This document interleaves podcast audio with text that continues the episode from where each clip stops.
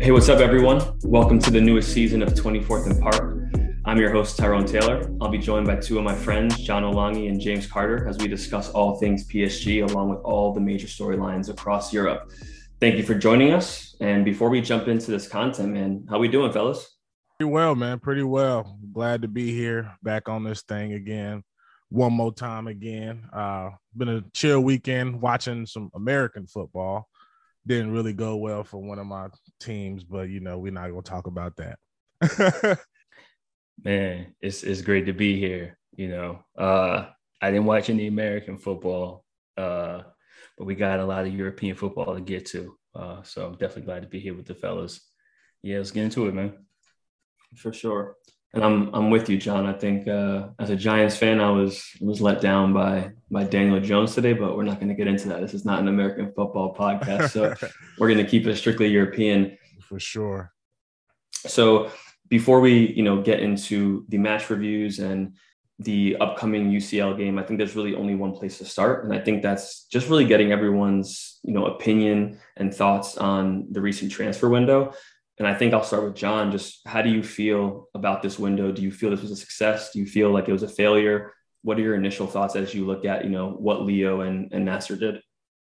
Yeah, like honestly, man, it was it was what you would call a masterclass. You know, people throw that word around a lot, especially in, in football.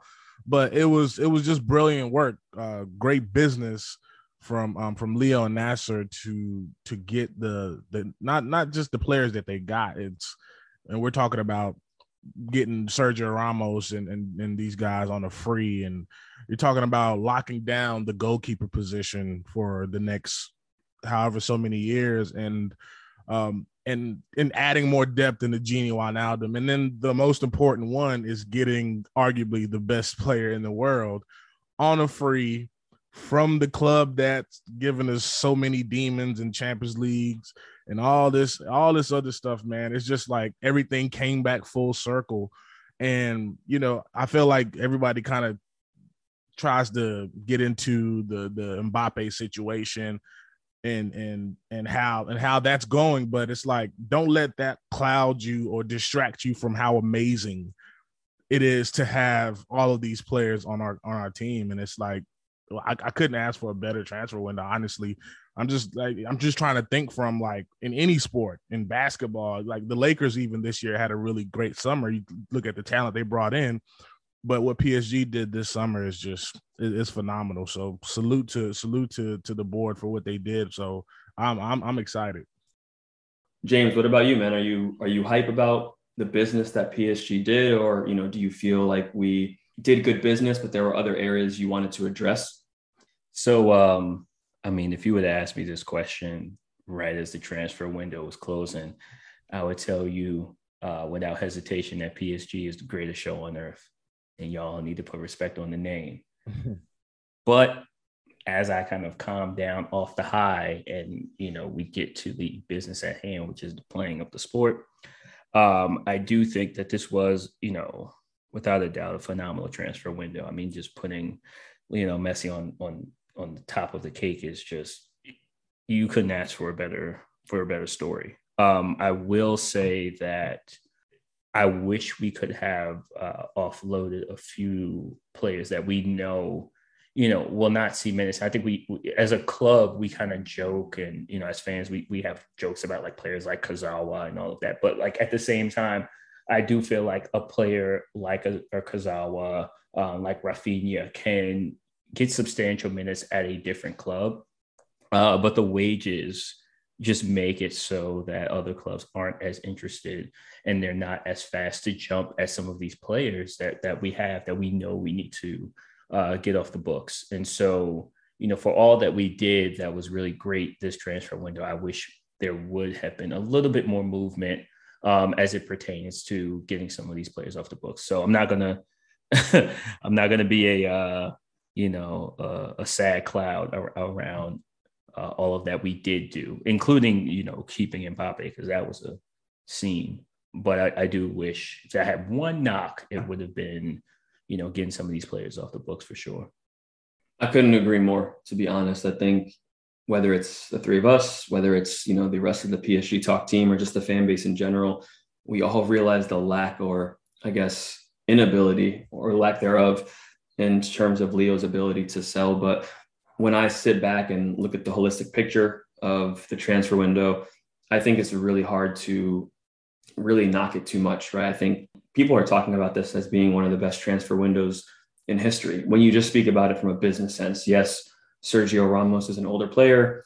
Messi's not, you know, 25 anymore, but he's still Lionel Messi at the end of the day. And I think just the depth, right? Adding Nuno at the end of the transfer window, um, keeping Mbappe, adding Gini. Who else am I forgetting? Um, oh, Donnarumma. Um, and that's the crazy part, right? Is that I'm sitting here saying these things and I'm forgetting names because we signed so many people. Certain people don't like the the Donnarumma signing. I think it's smart business. You're locking down potentially a generational talent and one of the best goalkeepers at the age of what he's 24 25 years old or something like that. And you know wait no he, he's not even 25 right? He's like i think he's, he's like 22 yeah i think he's like 22 or 21 or yeah. something like that's that's just nuts. So it was a good window. Um, i'm happy about it. I do think we need to offload some players but when you guys saw the names you know being added and now you sit back now that the window's closed for you, I'll start with you, James. Who is the most influential signing? I know that Messi is the easy answer, but I think I see it a little bit different in my eyes. So I'm, I'm interested to get your guys' take on, you know, when you look at who we brought in, who is going to make the most impact in pushing PSG to the heights that it wants to achieve. Dude, I listen. He wasn't even on my radar. Hey, you got your Moroccan flag in your room, bro? You got the Come Moroccan on. flag? Come on, man. Come on. Hakimi. Only one answer. Hakimi, listen, my boy, build a statue in front of the stadium of him. He, I've never seen like a player come in just day one and be everything that we needed in that position. You know, obviously, props to Florenzi. He did what he could. Um, but I do think that Florenzi showed us the level and quality that we actually needed in that position. Absolutely. And thank God we were able to get Hakimi because it was literally like night and day. Um, just his ability on the ball. Um, he plays the full 90 with, without hesitation and shows up. Um, you know, and I think in, in the last match appeared uh, a bit more mortal for, for once, and it was still a stellar performance.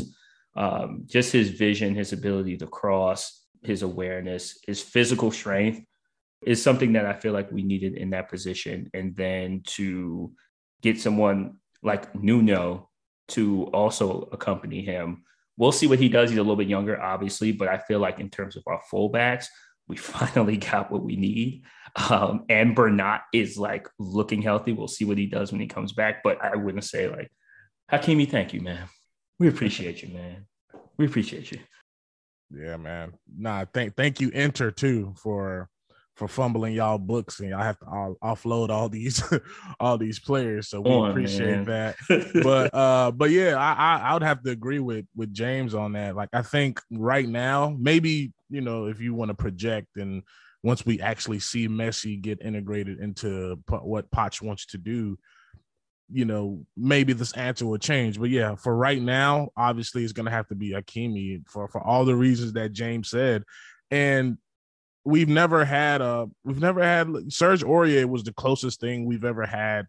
Uh, and probably you can you can mention Sherrer Maxwell back in the day, but you know, in this QSI era, in terms of someone who who can run up and down the field all match, can defend equally as good as he is going forward. And I mean, he's essentially a winger, a right midfielder who just happens to be to have the the the pace and the and the IQ to to go back and defend as well. And it's just this guy's this guy's is insane. And like I said, he he came as advertised, and he won the the the Scudetto last season with Inter. So his confidence is just like through the roof. So like I'm I'm super excited about him, and I think he's gonna he's gonna change a lot of what we do and how we attack because of how dynamic he is. I would also I also want to mention that Donnarumma, just from that one match we watched uh, this this past weekend, I like what I see from him in terms of how influential he can be to the defense. Uh, I feel like there was a more calming presence back there.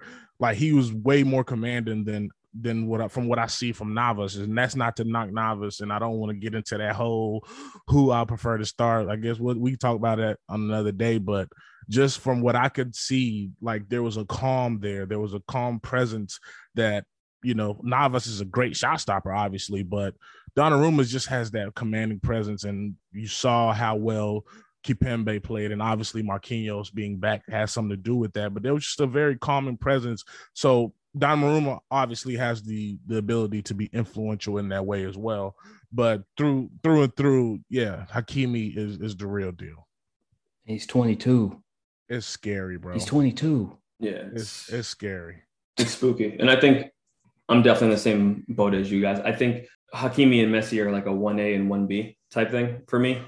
It's hard to look away from Messi because he is Messi, and I think he is going to change the way we attack. But at the same time, you could say that Hakimi does the same thing, right? He changes the way we yeah. play. It gives us the flexibility to play three at the back. He can play more in the midfield role, higher up the pitch, more as a winger, even if needed. He's definitely been on my radar. If you want to get some of the earlier looks at him at Dortmund, you can go back and watch that game against PSG he played in that first leg. And if I remember correctly, he had a really good game in Dortmund when we lost 2 1. So he's been on my radar for a little bit. Um, very excited to see him play, very excited about the relationship and the chemistry I'm already seeing between him and, and Kylian. I think that that's going to be something special to watch. And for me, you know, it's, it's really about consistency, right? And health. And I think a lot of people are going to hear me kind of just beat on that, that fact. I think PSG's biggest thing in the past has been injuries and health issues, and last year, COVID for certain folks. So, if we want to go far in this tournament, you know, specifically the Champions League, I think, you know, we're not too concerned about um, the domestic league. Obviously, we want to win it, but I think if everyone's healthy, that should be, if we're being objective and honest, it should be a, a walk in the park. But these new players need time to play with each other, to gel, to build that chemistry. But should be a fun season for sure. The next thing I want to talk about is, you know, I think we kind of addressed just now, like if there were any positions that we didn't address. And I think a lot of, for a lot of us, the answer would have been that left back position. But I feel like because we brought in Nuno at the last minute, a lot of us were happy. I know a lot of fans wanted um, Theo Hernandez. So I'll give you guys the floor if, you know, to let me know if there was anyone that we didn't get or any position specifically that you would have liked to bolster. But, you know, one thing I think we need to talk about is you know, at least in a short, you know, couple sentences, is the whole Mbappe situation. And, you know, do you think the Madrid bid was real, you know, or do you think it was a phantom bid? However you, you know, feel about it, whether it was real or fake, just where do you stand? What are your, you know, a couple quick thoughts? Should we have sold? You know, would you have taken the money? Um, how do you feel about Mbappe staying?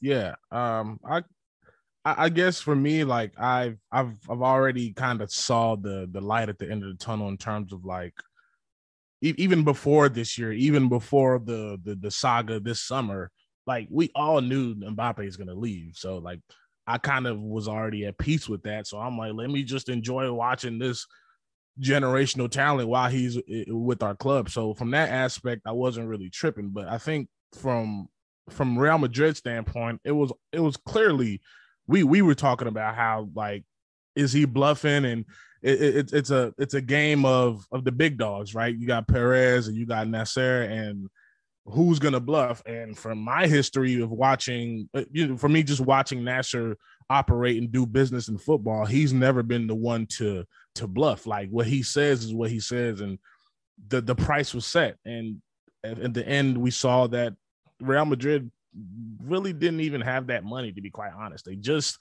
rebuild the Bernabeu, and it's like, yo, where where are y'all finding 180 to to to spend on Mbappe, especially when you can get him on the free the next summer? And that's the part that was just wild to me. That I was like, that that makes no sense. And even from a PSG standpoint, it's like, yo, if he's gonna leave, like that that's fine. Like we got the bread clearly, but we're not gonna let you try to strong arm us when we know y'all can get him for the free. I think that was the game that was being played. It was like, who's you know who's really the big dog, and it's it, I, I, saw it from that perspective as if Real Madrid was trying to strong arm PSG eh, by getting Mbappe because you know he's already came out and said that this is his dream club and all that stuff.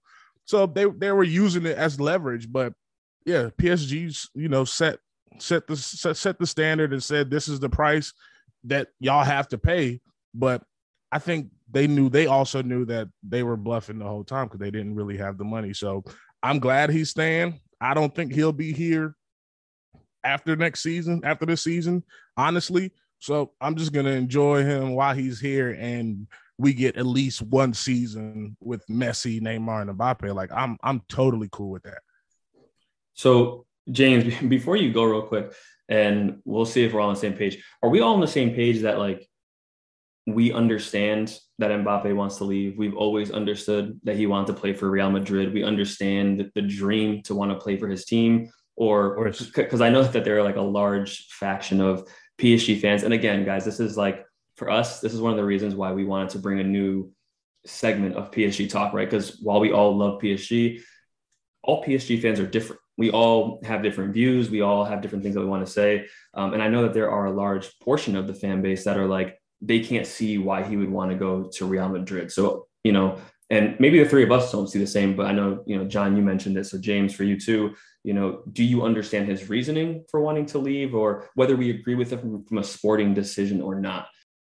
For sure. I think if you are the best in the world at what you do, you command the market and you control your own destiny. We've known for years that this was the dream. Um, we can have our feelings and opinions about it. And, you know, say from a logistical standpoint, from a tactical standpoint, from a personnel standpoint, all of the reasons why this doesn't make sense and why should we consider and look what all of the things that we have over here to offer you. None of that matters if you want what you want. And I think for Mbappe, that is the dream. And I think any big dog, any alpha, any guy that's at the top of their game, they want to write their ticket and they want to write their story to wherever they want to go, regardless of who's over there. And I think Mbappe is essentially saying, like, I don't give a damn who's over at Real Madrid. I'm going there. Mm-hmm. I'm going, I'm there. Now what? And I, I gotta respect that. Um, I think where I get frustrated is like all of the noise that kind of comes in, like you're seeing people saying, "Oh, PSG are stupid. They should just take the money. What's wrong with them? And to them, I say, tick tock, tick tock, tick tock. what happened? I I thought he was gone. He's not. Exactly, because PSG do not march to the drum or the beat of anybody else's drum. Mm-hmm. And much like John said, we are merely spectators. Like the, the like the quote says, like all the world's a stage and all the men and women are merely players. We are merely spectators in a power struggle between PSG's top brass and the top brass at Real Madrid. They're playing this game out, and then once it's done, they're gonna go have caviar and champagne together and be best of friends while we're down here bickering amongst each other about what team is better. They're all friends, and this is all business. And so, at the end of the day, uh, Florentino Perez tried to pull a last minute move to throw a number out there in the hopes of moving the public opinion about PSG. The reality is, PSG are the dominant force in the league right now when we're talking about Europe. They're the top dogs. Real Madrid is kind of moving around, kind of floundering right now. They're not the the the team that they once were. And you know, Perez is kind of out of step with what's happening right now. They might need some new blood in there. So you could see his tricks a mile away. We knew that they were going to throw out a bid at the last second, giving PSG zero time to make any kind of moves or adjustments. And Nasser is friends with Perez. He knows his man. He uh-huh. knows him. He knew exactly what time it was. And so I do think there was an interest in getting Mbappe. But in terms of like how serious they were about that bid, I can't quite say. I do think it's pretty ridiculous to put out you know, a ridiculous amount of money for a guy that you can get on a free next season. So, like, why not just wait? I do think that this was a bit of a power grab to show that Real Madrid have a bit of control in the market. And you can see in the fans, they're like, oh, there goes Perez. He's putting his balls on the table, letting PSG knows know what's what and then it didn't go through. And then I was looking for all of them on Twitter. I'm like, hold on, you got to come back and talk to me because I'm, I, I need que- I need questions. I have questions that need answers. Like, what's going on? All that being said, I again, I don't have a problem with Mbappe going anywhere. I would just love for him to be a little bit more vocal. Obviously, he doesn't have to do that because it's his show. I respect that. I just want to see this Neymar, Messi, and Mbappe thing one time. I just want to. I just want to see what it looks like, and then he could go off and do whatever it is that he wants to do. But I, I would think that being on the pitch with Lionel Messi has to improve the quality of your game and your acumen to a degree where just stay for the year and get this game. Just get a little bit of this, and then you can go off and go do whatever it is that you want. You'll be better for it. You'll be much better for it. Exactly. Um, so yeah. Yeah, I don't really have much to say. Um, I think you guys hit on all the points. I, I fall in the same the same space that you guys do. I think the first time that we spoke about this, you know, the, the three of us, I had one opinion, and then the next day I had a different opinion, and then the next day I woke up and I had a different opinion. I kept kind of flip flopping because part of my brain was like looking at it from the business sense, and then part of my brain was looking at it from just the sporting project, and I just wanted to see it. I wanted to see Neymar, Messi, and Mbappe, and I think if you're a fan of the game, this is what you want to see, right? And I think if you don't want to see that, then I don't know what to tell you. But part of me was like, all right, but 180 million, like I feel like if we take that money, while yes, we're losing Mbappe, we're kind of like, damn, we fleeced Real Madrid. Like you paying 180, 200 mil for someone that's free in eight in eight months. But I do feel like it was kind of a a phantom power bid. I think it was a power move for Perez to show Mbappe and his people that I don't give a fuck if you know you got eight months left. We got the dough and we want you. We could care less, you know, about how much time you got left. I also think a part of that was while Perez does think that Real Madrid have a strong, you know, a strong hand, whether it be in January or next summer, you're just then opening the door for other clubs like Liverpool and other people to just mix things up a little bit. Now, while I don't think he has much interest in going to the Premier League, it just it causes problems that you just don't want to have, right? So paying the 180 now may be just worth it over having to deal with all the excess um, next summer. But I also think that part of me why I feel like this was a phantom bit is like if you really wanted Mbappe and you really wanted to make this happen, you could have made that bid three, four weeks in advance, right? You could have given PSG time to go out and, you know, maybe work on the Haaland thing or figure out what's good with Lewandowski or, you know, just figure out a backup plan instead of coming the week that, that it closes when now everyone knows PSG has the money. So you're just going to get the PSG tax. You're not going to be able to go and get a player for what they really should be worth. You're just going to then have to spend a good portion of that 180 on a player this summer, which also didn't make sense. So I see both sides to to the argument. I see why individuals want the 180. I see why individuals want Mbappe to stay. Um, I'm kind of indifferent. I'm happy he's staying. I don't agree with the whole oh the fans should boo him or listen. Let's just let's just play ball. Let's just hoop. You know what I mean? Let's just do what we got to do and try and try and win a trophy. And to you know, to James's point or to John's point, I'm sorry. Listen, these dudes are all friends. You know what I mean? They're Nasser and Perez are doing their best Bobby Axelrod impression. They're toasting champagne. They're putting caviar on pizza. You know what I mean? And if you don't know who Bobby Axelrod is, go watch Billions on Showtime. Educate yourself. Learn yourself. A great Learn show. yourself. You know what I mean? Um, and while I'm plugging billions, um, listen, one show that I will be watching from here on out, whether it's this upcoming transfer window, or I should say every transfer window, El Chiringuito. Hey, tic tac. Oh, what? Bro, that was I was tuned in. I was tuned into that show daily just to see because they were making me laugh. And if you don't speak Spanish, there is a, I think it's El Chiringuito EN or Chiringuito EN Twitter account, which is like clips from their episodes in English. And if you just want pure comedy and some humor, something to make the the next transfer window a little bit more um, just funny, especially Funniest when you're going. Yeah when you're like a PSG fan and it can be stressful and you just want to lighten it up a little bit. Um, definitely, definitely tune in. So as we move on to you know more current things let's talk about this weekend's game, man. We now have five wins under our belt. We're five games, five wins. Feeling good. It hasn't been perfect, right? But at the end of the day, you can only beat who's in front of you, and and you can only judge a team off the results they have at that current moment. It's early in the season. Good 4 0 win this weekend, you know, missing some of our South American players. What was your guys' take on just what you've seen from the team so far? Obviously, you know, focusing on this weekend, but you know, from what you've seen from these five games, how do you feel? What are your concerns? You know, what are you guys what are you guys thinking? We'll start with John. Yeah, honestly, I think this match against Clermont was the most complete performance so far of the five wins, in my opinion. And it's so funny because I'm not even on Twitter right now. Like I'm out of commission, but we working on that. I just know PSG fans are complaining on Twitter about something. And after after our we just didn't lo- we didn't win the title last season. Like you would think you would be happy that we started off five out of five wins. You know, we we figuring it out on the fly, but we still getting the dubs.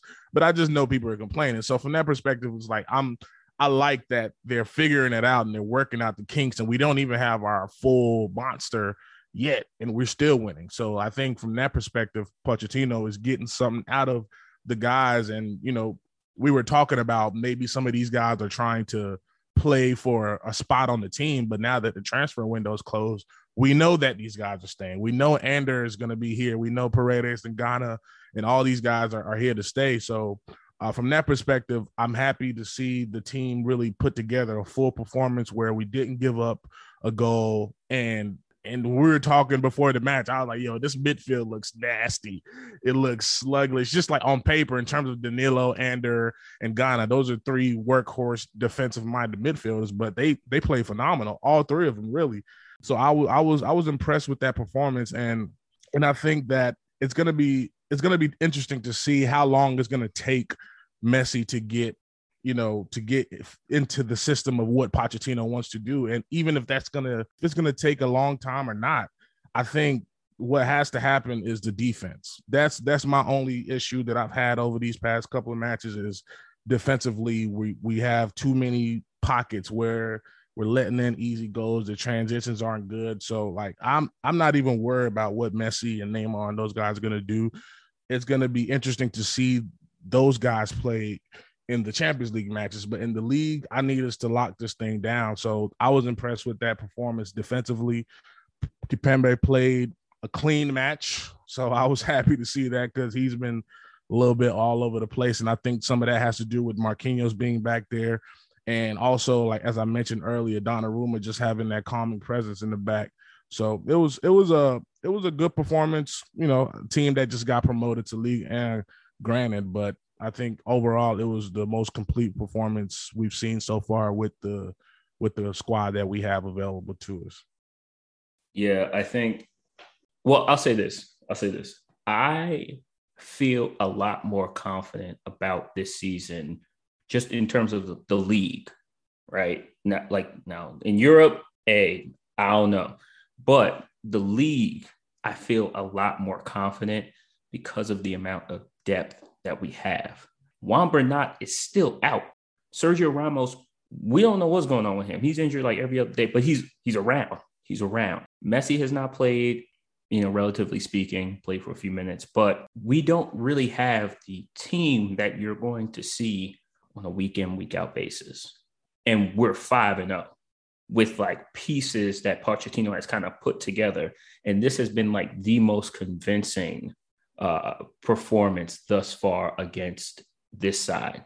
And I think there's something to be said, and, Ty, you kind of always mention this just about like the health of your squad. And when we're talking about matches in February, when we have those kind of like trap matches where it's a we might have a, a, a UCL match coming up, and then we got like a game right before it. Like, what is that squad going to be? That's going to allow your starters to rest and still be in competition in the league. Like that really matters. And we're starting to see that some of these guys that we may have written off are really showing up. Like a few matches back, I'm like, where the hell did Draxler come from? Okay, he's showing out. And quite frankly, this is the Ander Herrera show. Like we are all living in the times of Ander Herrera. I don't know where this came from, but man, showing out. And so I think that that Diallo, who knew he had wheels like that? Yeah. Huh? Where did that come from? And so we're starting to see like all of these guys who we counted on to perform in the past because we just did not have depth are allowed to you know relax their shoulders a little bit understanding like hey I'm just a squad player. I'm here to take up a few minutes, make a few passes, and you're starting to see the collective sort of gelling together a bit more in, in a very interesting way. Um, you know, y'all, this is y'all man. The jury is still out for me, but I, Wijnaldum will find, find his way. He will. He will find his way. I'm concerned. I'm, I know he's going to find his way. I'm gonna, I'm going to be easy on him. I wanted to bring him to the podium. I wanted to. I'm not going to do it. We're going to give him a minute. But just the amount of options that we have in the midfield is pretty insane. Um, and you know what that attack is going to do. So I like what we what we saw um, against Clermont, and I think moving forward, once we get this squad, that like the actual squad, I think then I'll be able to give it a fair rating. But I'm really liking the depth that I'm seeing because that's going to matter long term as we move through the campaign. Yeah. Um, you said Gini's whose man? No, that's John's man. But no, no, jokes see, aside. what we doing now? No, no, no. Okay. No, I like Gini. I like Gini, but you are right. I think it's just gonna take time. Listen, I haven't. I've been a little bit worried if I'm being objective, right? But with that being said, I think I also understood that the Gini that everyone was seeing for the Netherlands all summer wasn't the Gini that we were going to get, right? Because he's put in more of an attacking role.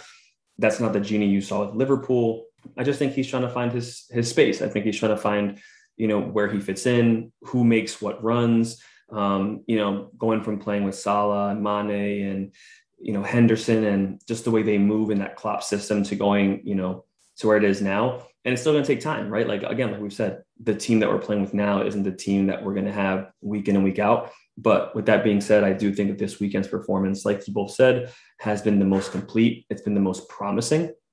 The defense needs work. I think the first four matches really shaky, conceding goals. You know, Poch was still tinkering with the system.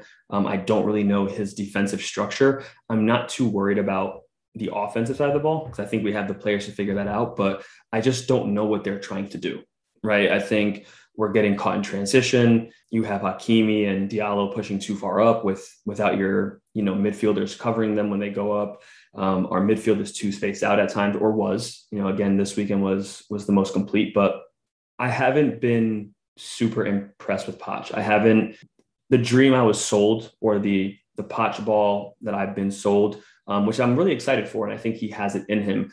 I just think he still needs time, and I think he's still trying to figure out um, what he wants to do. But listen, man, we we ride, right? I think I would love to see just a good stretch of games where you have Messi, Neymar, Mbappe, and you know the rest of your players. I think the the Juan thing is interesting. I don't know if you guys know this, but he didn't register. He didn't get registered for the the Champions League, so he's yeah, not playing a single Champions League game this year. So I don't know whether that's Nuno Mendes is more of a Poch player or he likes what he has in Diallo, but I don't know if it's an injury thing. Like, was there a setback with his rehab, or was the injury just like really bad that they don't even know, you know, what they're going to get?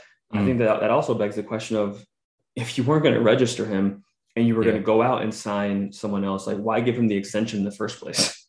I don't, I don't really understand that at the end of the day. You know what I mean? But maybe it was just a pressing thing, and that they weren't sure that they were going to be able to go into the market and find somebody. But I'm excited. I'm excited. I think um, there's still a lot of work to be done, you know, but with the team the way it is so far, with the lack of some of the South American players being around, you know, Presco being real shaky to start the season, I think, listen, five wins is the best you can ask for, but there are certain areas of our game that I need to see us improve on. The defensive end, we need to not be so leaky. We need to really, you know, do a better job on set pieces and deliveries from wide areas and from crosses. I think has been has been shaky. And when you look at some of the teams that we're going to come up playing in, in Europe in the Champions League, some of these teams excel at set pieces and delivery from wide areas. You know what I mean? So one thing I also want to see, which Poch was known for when he was at Spurs, was playing that high pressing, intense system. And I think that that's what one thing I noticed when that first game that we played. Where were we? Where, where, where was that game against um, Monaco? Was that at Brest? Uh, no, Reims. I've never seen PSG press that intensely um, from Neymar to Mbappe to Di Maria. Like we need to play like that week in and week out to build that stamina and that endurance. Because I remember last year when we played Man City in the semifinal, we did that for the first half, but by the second half or towards the end of the first, we were gassed. yeah. absolutely gassed. So yeah. if that's Poch's system, we need those guys playing that way week in and week out, which, you know, listen, being objective could be the flip side of playing in League One, right? Like we're usually beating teams so fast or, or so early in the game on some occasions that we don't have the need to turn it on. You know, we kind of, it's like the LeBron metaphor, right? You turn it on when you want, you know, that hit that switch when you want, and that could be a, a detriment to us. So but all in all, I think you guys, you know, hit on a lot of stuff that I was going to say, and I think we all kind of feel the same the same way. How do you guys feel about this team going into you know the the Champions League? I guess the first question is, how do you feel about our group? You know, when you look at us, Man City, do you see us topping this group? Do you see us coming second? How do you feel overall just about our chances against Man City as a whole? Yeah, I I obviously wanted this tie. uh the Man City. I really I really wanted to, um the Man City match because I just wanted to, us to get our face back from how we went out. Like I I think it was like a few weeks ago I found myself watching those matches because I, I, tend to do that. Like I, I like to to to to put myself through that misery for some reason. But like it was just like we had that first leg in the bag, like, and then we just kind of just fumbled it. But I wanted us to kind of get our face back against Manchester City because if, if we are truly the big dogs, we have to face the big dogs. And I think there's a good component of of playing those big teams early in the group stages, um, just to kind of see where your level is because you don't want to just run through your group and then you get to the knockout stages and now it's hell and you you don't know what's going on. So from that aspect, I don't mind it at all. But as far as us topping the group, we we're very capable. Obviously, I don't think that's ever a question with with this roster. It's more so how how are we going to how are we going to to play again? We don't know Pacha's system from a defensive structure yet, so we don't know what what that's going to look like. I, I obviously think that we're going to see all of the our, our, our big stars this Wednesday. I actually I think we play on Wednesday, so I, I can't wait to see that. I can't wait to see how we set up and how how how they look together and if they're really going to gel uh, you know how we want them to so i i think we have the capability obviously to to win the the, the group but yo manchester city ain't no they ain't no slouch bro. so it's it's, it's going to be tough and obviously leipzig as well And i think you can't underestimate their capabilities either because they're a very formidable opponent and um we'll we'll see how that goes but obviously i want us to to win the group but it's it's not going to be easy. I, I, don't think, and I also don't think this is a group of death. I think that's one of the other groups. I don't think we're in a group of death or anything like that. But it's it's it's going to be tough. But we have the roster to figure it out. You have the architects and the Neymar and a and a Messi to figure this stuff out. And with experience with experienced players such as Navas or Donnarumma and and and Marquinhos and these guys, we we should be able to get through this this group stage, and I, am excited because I think this is going to be one of the more fascinating Champions League uh, in a long time. Just if you're looking at the whole board, it's it's gonna it's gonna be fun. So I can't wait. Yeah, and I think the group of death goes to Group B, in my opinion, which is AC Milan, Atletico Madrid, FC Porto, and Liverpool.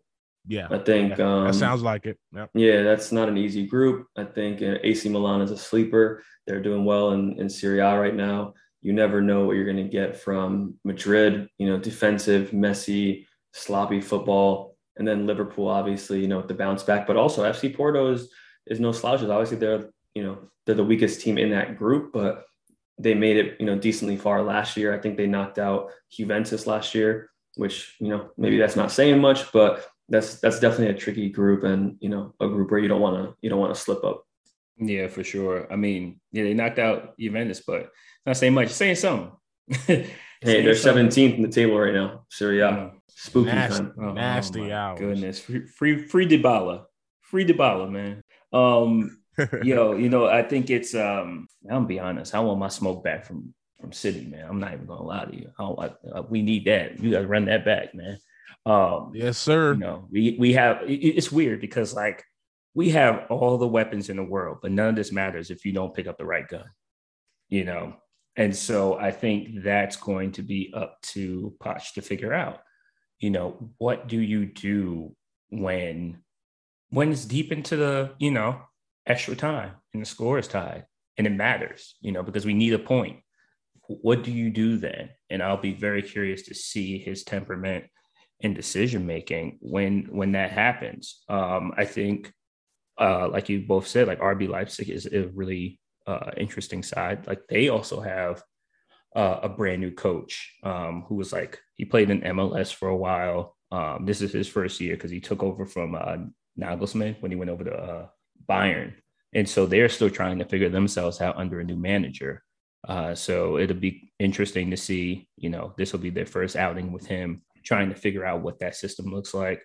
I do think we'll obviously get through the group, but it's just it's not enough to get through.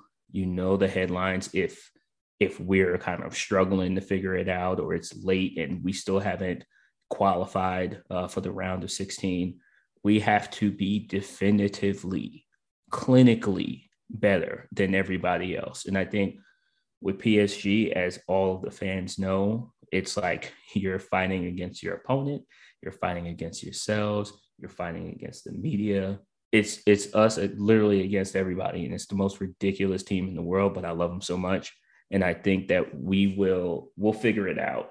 We'll figure it out. You know, I do think that we finally have the leadership that we need in that locker room. It'll it'll be interesting. Mbappe's temperament is, is going to certainly play a factor, um, and that's something that we also saw this past this past week uh, against Clermont. Just like that selfishness that he has at, at times that kind of takes over. You can't really play those games when Messi's on the pitch it's it's a team sport. And so I think it'll be interesting to see how all of those personalities come out against Brugge. I mean, that'll be the first dress rehearsal for that the team that we're supposed to see that we've been kind of putting all our hopes into. Um, so we'll see how they fare. I mean, they, they should win. They they better win. It'll be the dress rehearsal, and I hope that they can start to see some of the gears turning for themselves before the city match because that's going to be the real test. Again, you know, my, my views are pretty much the same. I think this is honestly potentially a bigger test for City than it is for us. I think over the last couple seasons, we've been in some difficult groups. You know, when you look back to our group with Liverpool, who was in that group also? It was Liverpool and dang, that came down to like the final game of the season. Why am I drawing a blank right now? Was it Leipzig? Was it Leipzig? No. No, that was last season. That was last season. Okay. Yes, last season was Man United, Leipzig, which was ooh, I remember it was Liverpool and Napoli. That's Napoli. when that's when Di Maria hit the uh, the top bins in like the yeah. 90th minute yeah. to to salvage a point, which we I think that was a point that actually helped us to yeah to get through. And that was I remember that season. Yeah, the same oh my God. same season that Liverpool almost didn't make it. It came down to the final game against Napoli. They needed to win. Um, they had a slow start and they ended up um, going on to win it. But listen, I think We've had difficult groups over the years. One of the biggest criticisms for City is that they've always had easy groups, which, to be honest, they've struggled with. You know, they've leaked goals, they've struggled, they've kind of limped through the group stage every year. So this is going to be their first year where they're going to have a difficult group and they're going to need to be on their p's and q's essentially from from the get-go. So yeah, it all starts Wednesday, man. You know, the 15th, it's go time. Um, I'm excited to see what Poch puts out there. Maybe you know, we could talk about maybe what is, we don't have to go through the whole lineup, but what is our ideal, maybe midfield and, and attacking three um, at that point. And, and yeah, man, I think um, this is a game. I'm going to even say that this is a must win game. I'll, I'll say that right out the gate because I feel like. Okay, you're throwing that out already. Yeah, I do because I think with the way the group is set up, you play Man City second. I don't think you can afford to drop points on the road because then you have Man City coming. I think they're coming to Paris for the, the, the, second game, right? And we've already found out that Di Maria is suspended for the first three group stage matches, right? So that kind of puts, which is good maybe for the long haul, right? With keeping him healthy, keeping him fresh for those knockout stage games.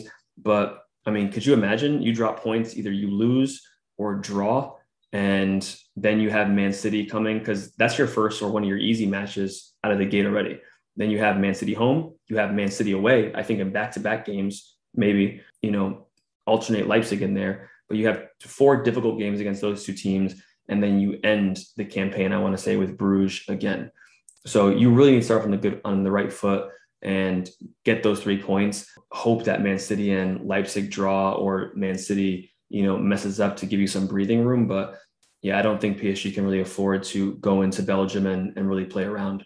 So with that being said, I think we see, you know, I think that's the first time we actually see the Messi, Neymar, and Mbappe starting from minute one and getting a full run together. And if I personally had to choose my my midfield, I think Verratti, Gueye, in some type of box to box ball winning, you know, CDM style role.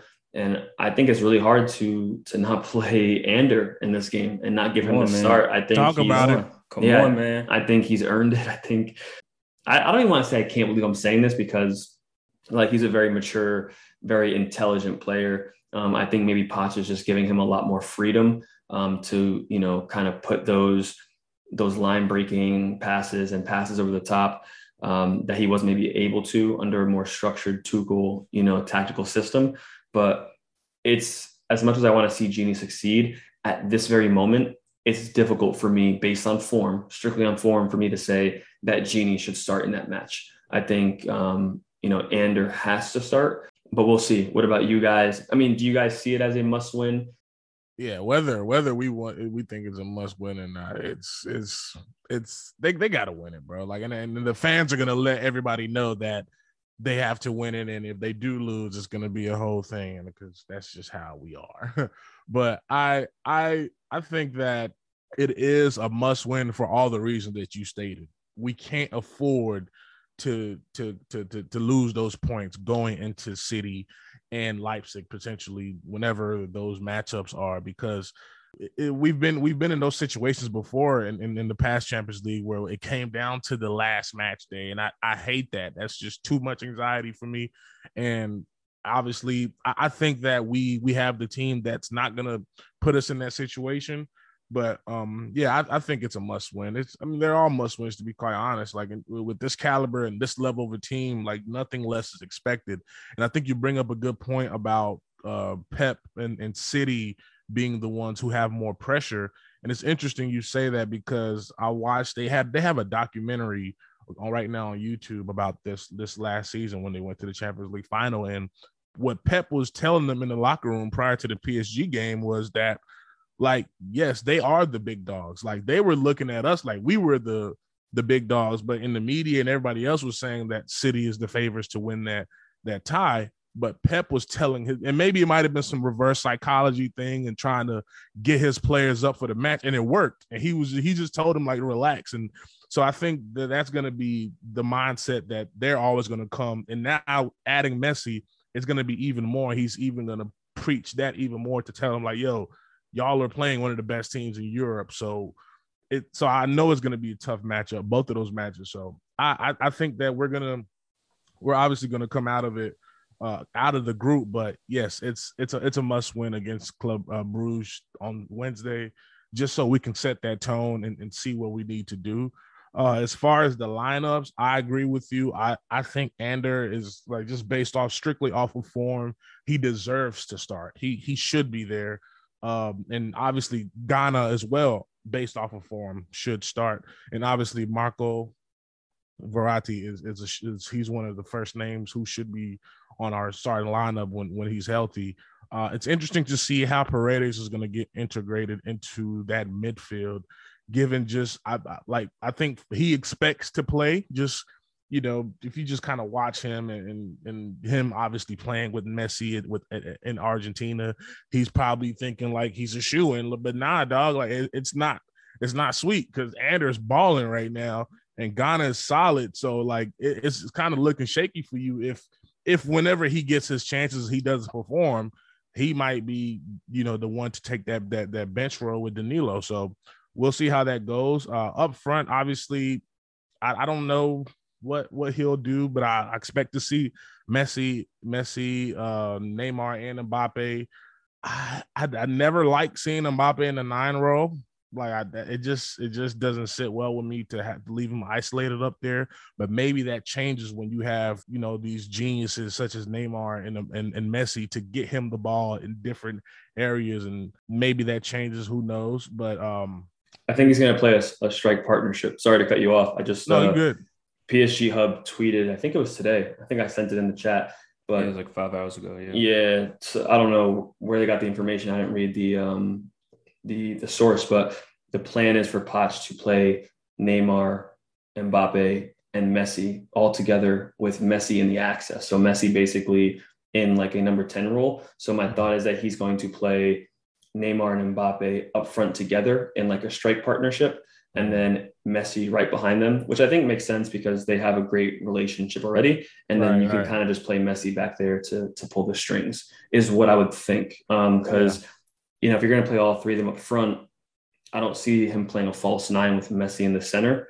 Um, I don't think he would do that because um, we haven't seen it. So I think the easiest thing to do would just be play them up front together, Neymar and, and Mbappe. They had that chemistry and then just let Messi play a familiar role that he's been playing, which is like a center attacking mid or a number 10, basically.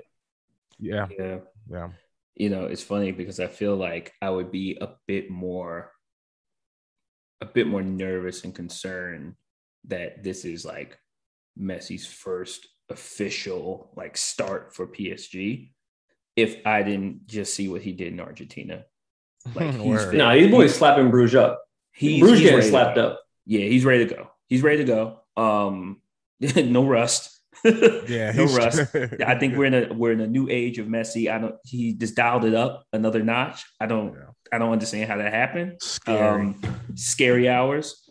Uh, so yeah, I think to to use a basketball metaphor, I feel like they just need to see the ball go in net, and then everything will kind of like subside because you know there's going to be a lot of nerves when it comes to PSG, the players, the fans the media, everything around PSG is like a ball of nerves. And I think once we get that first goal in the back of the net, things will like subside a bit.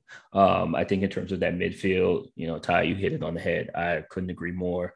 I do think that if we if we if we go crazy and get up on Bruges early, I'm more interested to see what those subs look like because then I think you might see a Paredes and I'd be interested to see where what that role looks like if you decide to keep Messi in, let him get a few reps with Paredes and like kind of see what that looks like. I'd be really interested to see what those midfield adjustments look like if we're up like four goals or something crazy, um, sitting comfortably. Do we play it a bit more defensively? Um, which you can, you know, probably throw uh, a Paredes in there, but I you know, I think that the what we've seen, with the exception of the attack, is probably what they're going to go with.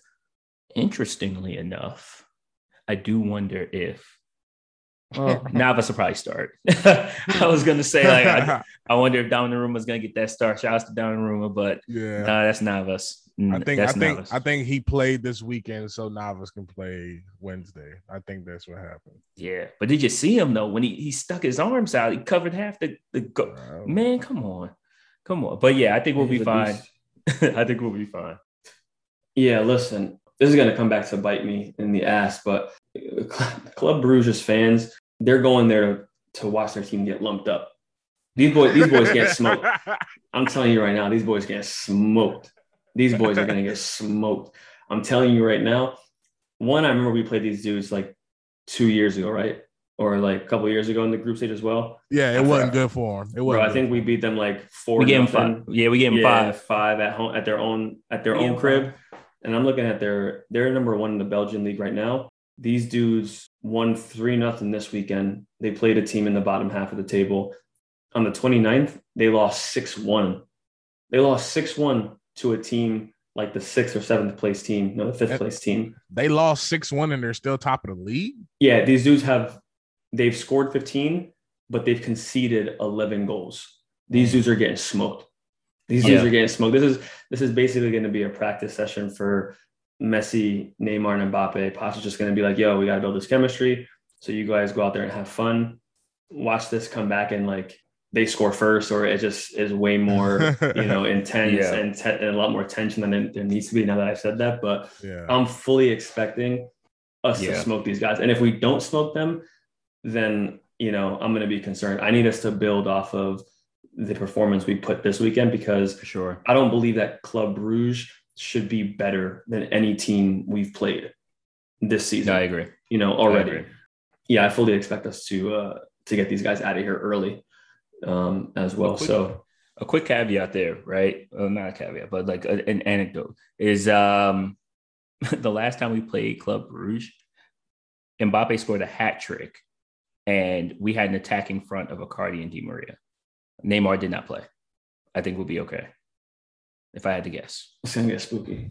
It's gonna get real spooky, bro. I, I fully expect to get spooky, but just for context as well, um, as I pull this up right here, the the schedule, just so that you know the listeners know and and we know kind of what this looks like. So we play Club Bruges on the road first game.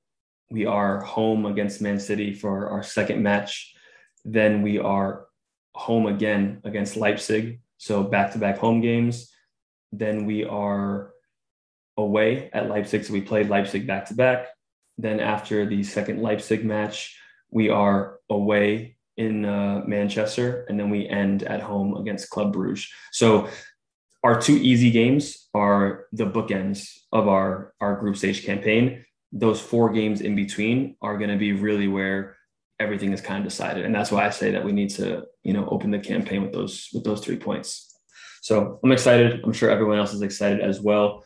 Um, it's going to be fun. I'm happy for the Champions League to be back. So thoroughly anxiously waiting for for Wednesday, but hoping it goes well. And and let's see, man. I'm sure that we'll have a lot to talk about Wednesday afternoon. I know we'll all be patiently watching. Cleared our schedules, made sure we made some time to watch the game. So it'll be exciting. All right. So as we wrap up, you know, things related to PSG, one of the things that we're really excited to do here at 24th and Park is bring you guys a segment, you know, or a portion of the podcast where we really just touch on, you know, all the major storylines across Europe, talk about what's going on in different leagues, talk about, you know, the exciting matches we watched, you know, in other groups across the Champions League. So, you know, this week, I think some of the things that we've been talking about is some of the recent comments made by Klopp and James. I know one thing that you had mentioned Klopp's comments, you know, the World Cup moving potentially to every two years. You know, what are your guys' thoughts on the frequency, right, of, of all these um, international tournaments. I know we've seen a lot of individuals get hurt already. Do we feel like the schedules are too congested? Do we feel like FIFA and UEFA are just looking for more ways to make money and the players and, and club football is the one who are, you know, walking out with the black eye on this essentially? Yeah, man. I think that uh, FIFA is seeing all of the eyes and all of the money that can potentially be made with a lot of these uh, uh, global events, and uh, they're looking their chops. You know, FIFA is a business. We can feel how we want to feel about that business, but it's just is a business um, of sorts. And so, you know, I think Klopp hit it on the head, and he was just like, you know, nobody's more important than the players. And if you open the gates to a European competition every year, you can assume that that's also going to have ramifications for things like Copa America as well, um, as well as the Euros. Like everyone's going to want to get a piece of the action. Um, and that is to the detriment of the players. It's bad enough. I mean, we've seen what happened this past season with uh, COVID affecting the scheduling and how that also affected the players in terms of their health and quality of play. And so imagine the best in the world having to go off and play uh, these world competitions every damn year. Like, no. And the funny enough, we're talking about UEFA. Uh, uh, Alexander Surf, uh, what's his name, Ceferin, he uh, mentioned that if FIFA were to go ahead with these plans of a World Cup every two years, uh, that the UEFA players are going to boycott the uh, World Cup. You know, so I think even UEFA is kind of taking a stand and saying, "Hey, this is probably not not the best case scenario." Um, but we we kind of knew this this would come down the pipe. I mean, even with them trying to extend the World Cup to include more teams, like it's a money grab. You know, it's a money grab, and we saw the fanfare for the Euros this year and how you know how much uh, visibility and attention and you know um, uh, you know attendance that that that event received, and so you know it's no wonder that they want to capitalize on that even more. Um, but the, it takes away from just the the sport of the World Cup. Every 4 years we come to this point where it's like okay, who is the best in the world? And I think it kind of cheapens it a little bit to, you know, try to uh, cut that down to every 2 years, you know, I and then you'll have like the the the fans will say, "Well, yeah, you won a World Cup, but it's not the real one," you know. So you have that whole vibe there as well. And I, you know, you have to care about these players, man. This is not. These guys already play a ridiculous amount of games just as a just as a sport in general. You know, there's a lot of miles on their legs, and so you'll end up depreciating the value of the domestic leagues because these guys will be cramping up, they'll be more injured. Like it's not a good idea. You know, I do think that these guys need a bit more of a break, you know, which I kind of go back and forth about because I'm a fan. Like, I want to see y'all play, like, get out there. But at the same time, if it's going to depreciate the quality of play, y'all need to take y'all rest and take all the time that you need. Uh, so, yeah. It's too much congestion, man. There's, there's a lot of, it's a lot of games. You know, I think PSG almost came out of this most recent international break down bad I'm not sure if you guys watched one of the Messi games, Argentina games. My man almost got his leg snapped by like a horrific challenge. Yeah. Came back with like discomfort in his knee. Mbappe left France with, you know, a thigh problem or a calf problem as well. So it's just, it's too many matches, you know, in, in my opinion. I don't understand why like we have to play all these World Cup qualifiers and why they they need to be played like so early in the season. Like we just finished the Euros. FIFA knows that the season is just starting. Like, why do these matches need to be played now? You know I mean? Um, I don't understand it personally. You know, we're not even talking about the World Cup 2022, which is going to be in the middle of the season. Like, I'm still waiting to see how that works. You know what I mean? Like, are we just going to lose players? Like, are the domestic leagues going to continue? Is there going to be a timeout? That can be a conversation for obviously another time. But yeah, it's uh, I think it's something honestly, obviously I think it's it's a money grab, like everyone's saying, but we're we're seeing this in other leagues and, and like in the NBA they did the the they added the the play-in matches, obviously. That's more games to play. Um obviously the the ratings did well because that first play-in match, I believe it was the Lakers and the Golden State, I believe, or the something. Warriors. The yeah, Bron hit that shot. Yeah, that was great entertainment. Yeah, you know, so they got what they needed out of that. And then in the NFL, they added another game. Like they're playing, I believe, is 17 matches uh games now. So it's it's and it's all for money. It's all for money. So it's just like they, they have to they have to consider the the health of these players. It's Just because, like, if, if you're doing it for money, you ain't gonna get that money if your big stars ain't there. So it's kind of hustling backwards in a way. If but they obviously they're not thinking about it from that perspective. And I read somewhere where like 95% of FIFA's like income is is in that four year cycle. So would do it every two years to to double that income, obviously. Um, I've read some other things where people are mentioning that it's like it's an opportunity to give other countries a chance to get into the World Cup because a lot of countries miss out on World Cups and they have to wait every four years. Well, it's like, all right, well, just get better or play better in your in your qualifiers and, yeah, and get and get into the World Cup. Like that's not a good enough reason that you know to even mention that you know exactly. to try to get these people into to get these countries into the World Cup. It's it's really unnecessary. Um, and so I, I don't I don't know, man. It's we we all know what this is about. Uh, I don't know if if if it's gonna happen. Obviously, with UEFA claiming to boycott it, that that at least lets them know that it ain't gonna be easy to try to to, to put it through. But yeah, it's all all the way around. It's it's a bad deal for the players because that's really who it's about. It's for the players. It's a bad deal for them. For the fans, like I, am I'm, I'm cool on a lot. I, I, didn't even watch any international matches this past you know, this past break. It's just like, eh, it's, it's whatever. Like I'll watch it if it's on, but I'm not going to it like I would during like a domestic match or or you know a league yeah. match. So it's just yeah, it's we know what this is about. I did. I will say that I I did watch a bit of the the Italy game. I saw our boy Moise come back home, brother. Come back home. he scored. He scored a brace. He was looking real good. He was looking real good. Come back home. We miss you. Good for him, man. We miss you, man. We got we got a striking role coming off the bench for you. Come on back home, brother. Did, is he on a loan in Juve or did he go there permanently? No, he's on a loan, but more more just crazy business, man. Like I don't understand how Juventus like what they have over other clubs, but for example, the Locatelli deal it's a two year loan with a guaranteed buy option for 30 mil paid over the course of like two seasons, which was which is pennies when you think about like the the euros he had.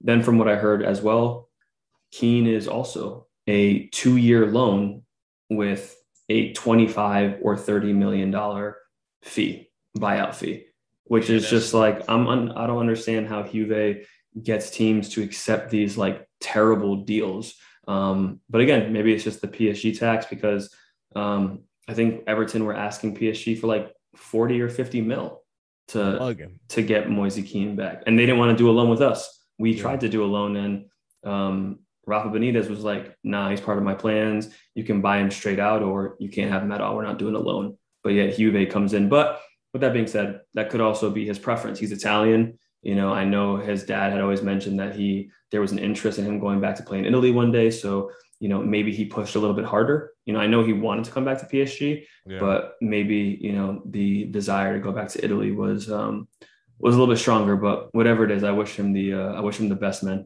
One one thing for certain, he did not want to go back to Everton. no, like that no was interest. that was clear. That was clear. Awesome. So with American football coming back this weekend, I'll be honest, I did not have a chance to watch too many games. You know, I, was, I watched a lot of college football this weekend. I caught a couple of prem games, but I think you know one game that we have to talk about is Ronaldo's return to Old Trafford. Did you guys get a chance mm-hmm. to watch that? Oh yeah. Um, what did you What did you think? I know what they won four one, right? Four one, four two. I think it was. Yeah, yeah. It was it was a, a wild game at the beginning. It was very back and forth, and my guy Allan Saint Maximin was giving them hell. he was giving them hell like the first like 20 minutes of the match. But then when United kind of settled in and it just it just they just took off on them. And obviously, the first Ronaldo goal was a tap in because he's a tap in king. but the second goal I thought was was a beautiful pass from Luke Shaw to to and then like Ronaldo's first touch to kind of just ease it on to the left foot. And and that and that was all she wrote. And I think well, what I was most fascinated by was what he put on Instagram uh, after that match. He was talking about how like the the Old Trafford is called the Theater of Dreams, and it's like it's like this special place where special things happen, and I just I totally believe that's truly how he felt. So I thought that was cool to see.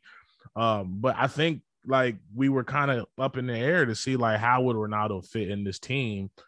We saw it. Like he's gonna be an integral part of their of their attack. Everything with United starts with Bruno and Pogba. Like if you can take them out the game, you can stop United but Newcastle were not able to do that, and they just had a they had a field field day with them. So uh, it, it was it was it was a cool story. It's like it's cool. It's like very poetic. Like he came back and scored a brace on his return, and like it's cool. But I still think Chelsea is the big dogs in that league. But we'll get to that. Yeah, that was going to be my next question. From a Prem perspective as well as a UCL perspective, how much of a difference does Ronaldo make? You know, um, it's so because like when we we talk about like Messi and we talk about um Ronaldo, like Messi just defies the laws of gravity. Like when you see him, it's like I have no idea how that just happened. I can't process that, and I gotta bow down. Yeah. Ronaldo just breaks you with his will to the point where it's like, as long as he's there, I believe he's going to find a way and i believe and it just the duality between how how they entrap you as a fan is just so interesting to watch and so you know that that match was you know him just reminding everybody of what time it was um, and obviously the first goal was a tap in but just the build up play in the second in the second goal with luke shaw getting on the ball like he was he was sprinting so hard because he knew. Yeah. And I think having that level of reassurance in goal is going to be a difference maker for United this season.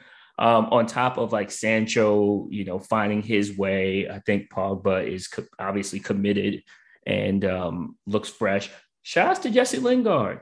Welcome back. He had a hell of a week. He went crazy uh, for England, and then he came back and scored um he scored a goal in uh in extra time in the in the Newcastle match, but he he looked a lot more confident as well. I think he also posted something about Ronaldo. So just imagine being a kid playing with your idol, like a Ronaldo. That has to do something for the confidence in the locker room overall and just that general leadership. Like you can tell Ronaldo is the guy that cracks the whip. He don't play no games. And so I I do I don't I don't know if I have them over Chelsea because Chelsea's just a I mean y'all seen it. Y'all seen it. We seen it. Yeah, it's just different. It's just different. And I, I, I but I do have them a lot higher. And y'all know what's gonna happen in that round of 16. Yeah. I'm not gonna say it, but y'all y'all know what it's smoke show. It, it's gonna happen. We're gonna get them in the round of 16 for sure. You know it. Wait, we're gonna get who? It's United. Oh yeah, no, for sure. The the message, okay. whether, whether, it's round of 16 or and, it's and, the quarterfinals, not, that's coming. Not for anything else, but to put Ronaldo and Messi oh, yeah. against each other. Oh yeah, and I can't wait for it. But I, I do think I mean, this transfer window has been something I've never seen anything like it. I ne- Ronaldo was going to City. And then I closed my eyes and woke up and he had on red and I was confused. And so and Harry Kane still in Spurs. Hey oh, man. man. Pray I, for I, that man. Pray for him, you know. I, but I, I do think that he gives them a very unique dynamic um, and one that will allow them to go very far this campaign. I'm I had them as a mid-table team. I got them finishing uh, top three, four, depending. Let's see what the season holds. But, but um, you know, you know what's interesting about Ronaldo? Those like, like you said, like that captivating. Like he's always delivering. I was watching the pre the pre match the hype like of Rebecca Lowe and the two Robbies. By the way, Rebecca Lowe is like the best at her job. Like at, say that at, at that commentary, say like, that hosting the soccer shows. She's the best at that. But like they were hyping him up the whole time. I'm like, watch him like not even score. And it was just like interesting just to see like the whole pre-show was based off Ronaldo return. And then he delivers. It's like you don't get that a lot with a lot of superstars, and, and and that's why he is in the level he is. And I think that's that's that's an interesting point for me to like even when you think like last season at Juve, he was looking done. He was looking like all right, he's he's deteriorating a little bit, and then he comes in at quote unquote the one of the toughest leagues in in Europe, and it's just it's cake for him. Like even it, it was a tap in, we call it a tap in king, but for him to be in that position, like he does that all the time. I remember in the Champions League against PSG, he scored a oh, goal like off off his knee, like he was just there and it just went in. It's just like so he's a he's a special talent, and I think he does put them like right there with with Liverpool and, and City and, and the other big dogs. Man, you saw what he did in um there's a few Champions Leagues ago against Juve and just that bicycle kick. Like and then walked over to the stands and people just had to get up you just had to bend your knee, you, you know. To, and bro. I think that the the the level of showmanship that that he has, the level of like yeah. clinicalness that you know you can't help but believe. I think that again, I think that that lifts the spirits of the entire team. Yeah. You know, I've always said like there's a there's a Paul Pogba who is a domestic Paul Pogba, and there's the international Paul Pogba. And I love international Paul Pogba. Just can't seem to figure it out domestically. I think that changes this season. Yeah, he looked good Sunday. He yeah. looked like France yeah. probably. Yeah. Yeah. Yeah. He's having a he's having a good season. And I agree. I think there are certain players you can talk about the Messis and the the Ronaldos who just changed the dynamic, right? And I think the beauty of that situation is that Ronaldo doesn't need to be who he was years ago. I think what Man United really were missing were, was that goal scorer, right? So if he can be that tap in merchant for them, um, that does change the, the, the dynamic, right? You have Pogba, Bruno, Sanchez, I mean Sancho, sorry, on the on the wing. You have Greenwood and Rashford when he comes back from injury and gets healthy. You know, I think that they their defense is still a little suspect, but no, it, it definitely makes them a better team. Um, no doubt about it. I don't think you can add a Ronaldo or a Messi to any team and say that it doesn't, you know, make them better. Does it make them better than Chelsea? I don't know. You know, we'll we'll see. But what I can say for sure is that you know this transfer window for a lot of teams and just the the roller coaster it's been, you know, for PSG, for Man United, for you know the whole Tottenham Harry Kane situation has definitely made oh Chelsea as well has definitely made the the Champions League, the Premier League um, must see TV. So you know as we start this journey and, and start you know these episodes together, it's definitely gonna be fun. There's gonna be a lot of fun games to watch. And yeah, man, like Wednesday can't come uh, can't come soon enough. So I'll say, you know, with that, you know, I think it's it's time to wrap it up for the week we're excited. You know, if you sat here for this time and, and listened to us ramble about football, we appreciate you. Make sure you subscribe, make sure you tune in. Um, we're really excited to bring you guys this new content and um, and just spend time with you guys, man, and, and talk about football, talk about what's going on. So we look forward to bringing you more stuff and make sure you go and follow the other PSG shows as well. And you know, if you guys don't have any more, you know, final remarks, yeah, man, I you know definitely appreciate you know the opportunity to be here and and talk about this this team I love. I'm very excited uh, to officially officially begin uh, the campaign um, against Club Bruges. Um, you know, next week. This is where it really starts. And I'm, you know, especially excited to take this journey with you fellas. You know, this is a long time coming, certainly a labor of love. Um, and, you know, I know we're going to we're going to grow, we're going to learn, and we're going to become, you know, a, a, very formidable podcast. You know, I'm competitive with everything I do. So, uh, and yeah, shouts to Ed, by the way. Shouts to Ed. Shout outs to Ed. Shout outs to Ed. Outs to Always a real yeah. one. Yes, sir. Yeah, Ed, uh, thank you for letting us do this, man. We appreciate it. For sure. Yeah. Uh, you can follow me on it's at on Twitter at it's uh underscore JCJ. Send you love. Uh, don't send no hate, man. Please. It's it's all love. This is a loving season. Yeah, man. Uh, same thing, man. It's it's it's an honor to be on this platform with you, gentlemen, and I'm happy to be back on doing the pod 24th and Park. This is something that you know very near and dear. So it's like it's only right, and we got our blessings from from my brother Eddie. Shout out to my brother Eddie. Uh, we got our blessings from him to to go ahead and, and continue with this podcast and no better two two minds to do it with. So I appreciate you, gentlemen, and um, yeah, I can't wait to rock out. And again, salute salute to Ed. Always always a real one. Gave me my first opportunity to to get my journalism off on the PSG Talk website. So yeah, Ed is a real one. I appreciate you. But yeah, we we here, man, alive alive and well in the flesh. For sure. Always. Again, I think uh, we've all said it, but salute to Ed. Thank you for letting us, you know, continue to grow the brand and and take something that you started and attach our name to it as well and, and trust us with this. We do appreciate it. You can follow me at Ty Pound Sign on Twitter, but also, you know, the best place to follow us is at 24th and Park. Um, you know, we're going to be giving you guys a preview of the content, the shows, giving you know the audience and the PSG fans the opportunity to let us know what they want us to talk about and just an opportunity for us to to engage with you guys. So we're excited. On that note be safe be well and peace out